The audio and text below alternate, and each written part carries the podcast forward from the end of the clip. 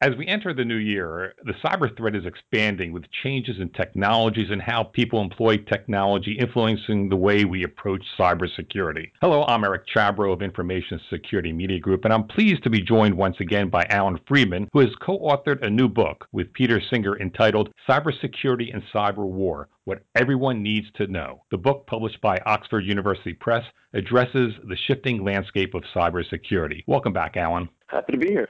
What's cybersecurity and cyber war about, and who is its target audience? Cybersecurity and cyber war is designed to be a general purpose resource for those who are trying to understand the issue in a more comprehensive way. Structured series of questions, everything from who runs it, understanding internet governance, to security risks or human rights, foreign policy in the internet, and then we get into the, the final chapter section, looks at recommendations. So it's organized around how the technology works, why the technology matters from a strategic, economic, political perspective, and then the final two fifths of the book is devoted to what we might be able to do about it. And the audience is really pretty broad ranging, written at an accessible level, so anyone who doesn't understand the issue and wants to learn more, whether they're you know in business or a student, can just pick it up and dive into it. But I think there's also enough interesting new technical details and fairly well researched anecdotes that even those who have been working in the field for quite some time might find it very interesting. And because it's written in these short two, three page question and answer style, it's very easy to find out what you need as a simple resource.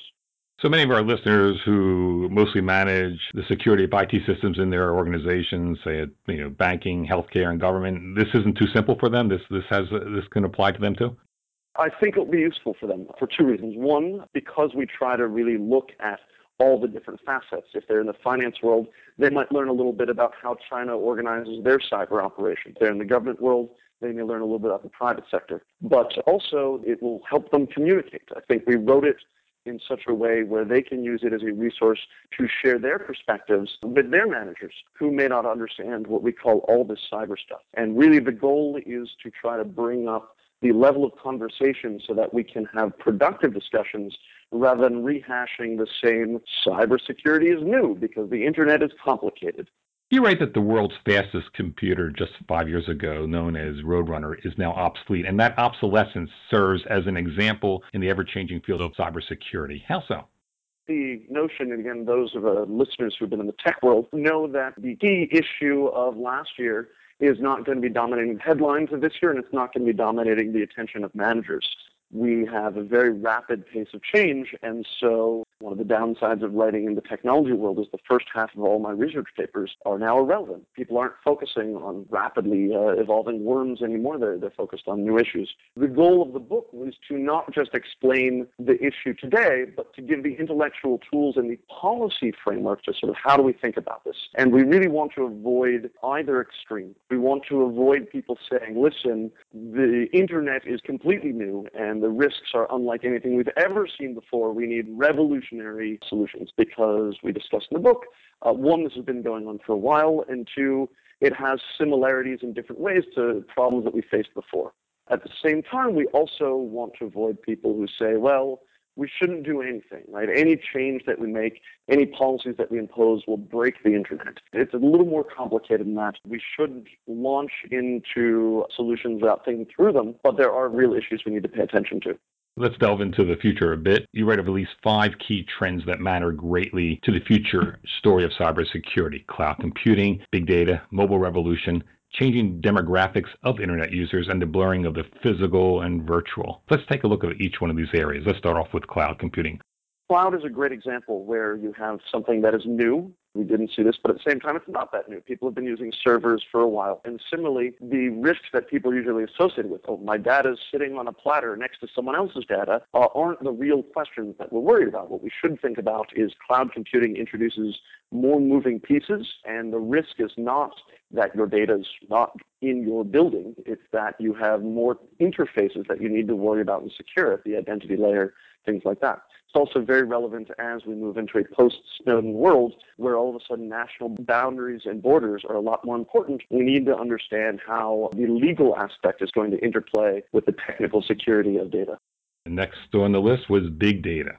Big data is one of these terms that I, I, love to hate, but I think it really is useful to say we should call it not big data, unstructured data. Even uh, 10 years ago, when you wanted to work with data, it had to be in nice, even spreadsheets. But now we have the tools to gather and use massive amounts of data without having to, you know, put it in a neat table. And that means we're going to be able to glean a lot more information from our systems. That is really important for security from a defensive purpose, but it also introduces new risks in terms of surveillance, in terms of privacy, and in terms of the marketability and sustainability of different business models.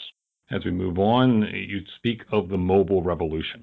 Sure. And the mobile revolution is something I'm sure your listeners are already familiar with because we're partway through it, where you know, we've been facing the challenge of bring your own device, of having always on connectivity, Looking forward, right now, we're seeing a trend towards using the mobile device as a key aspect in multi-factor authentication, so we can expect the bad guys to go there. We have real challenges, the same hurdles we faced with good interfaces, with understanding how to use uh, screen real estate, how to communicate with users. We need to fight those battles all over again in the mobile system, and we know that people uh, treat their mobile computers differently than they treat their, their desktops and laptops because it's seen as a more intimate thing. They're more naturally trusting.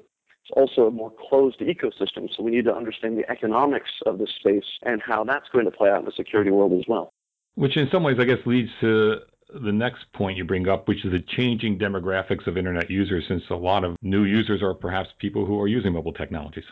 Mm-hmm. And we have a, a, number of different issues. So, you know, it's been interesting working on this book. There's a 10 year age difference between Peter, my co-author, uh, myself, he's 10 years older than I am, and our RAs who've been helping us are about 10, 15 years younger than us. And so we've had a lot of fun observing the generational shifts and just how we approach technology. Uh, we're all pretty technically savvy people, but the notion of a digital native uh, we see is real. We have a, there are a number of studies that back up people are getting better at making judgments, but at the same time, there are different sacrifices. Among teenagers, sharing your password for email or social media is a sign of intimacy. So this is a way of showing that you trust your romantic partner, something that's pretty unheard of for, for those of us who are a few years older. But at the same time, we also see a lot more responsiveness to privacy warnings and to security warnings. It's a little more intuitive that people realize there are certain quarters of the internet you don't trust, and there are certain things that you should expect a certain uh, that you should expect a greater amount of security or look for more security that we don't see in older generation intuitively understanding.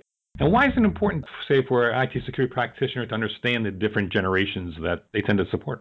There are a number of different reasons. Is someone going to work for your company if they can't bring their own device? So that's at sort of a very consumer facing level. And that's another approach is what we're seeing right now with the controversy around the RSA cuts. That because the company RSA owned by EMC was uh, implicated in an NSA scandal, you have a large segment of the security community that says, listen, we're not going to work with you because we believe you've been compromised. Understanding the generational issue in terms of trust and expectations, government is very important as well.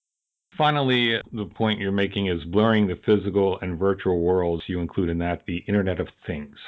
Mm-hmm. So this is, I think, the area that is going to be evolving the most. And we're still looking to see how this is going to play out. But in a smarter, more semantic laden world, of course, trust is more important than ever breaking that trust is can have more damaging impact. And in a world where you have smaller, lighter weight devices, there's less opportunity for security. You've just simply got less gates, can't do crypto, or alternatively, you're relying on a more crowdsourced environment to put information into the digital space, uh, link the digital space in the real world. That's going to lead to the potential for, for abuse. The challenge is how do we, if we want to actually use semantic web and the Internet of Things to be a key part of our lives rather than just novelty, there has to be a source of trust. There has to be uh, understanding of, again, just as we learned to do on the web, differentiate between things that are not terribly trustworthy and things that are trustworthy, as well as different risk models behind each of those. We're going to have to find a way to do that in a smarter world, whether it's digital thermostats or a Google Glass-like device that automatically tags everything around us to help us live our lives better seems like maybe the, the word for 2014 uh, in security is trust. I agree completely, and I think that's sort of the buzzword for uh, security for, for most years. I think there's a reason why you and, and your listeners who've been in the space for a while keep coming back to this notion. You can get security many different ways, but ultimately it revolves around understanding what you can and can't trust. And that's not just a technical question, that's an economic question, that's a legal question, and fundamentally it's also a political question. Thanks, Allan. Happy to chat. I've been speaking with Allan Friedman, co author of Cybersecurity and Cyber War What Everyone Needs to Know for Information Security Media Group. I'm Eric Chabrow. Thanks for listening.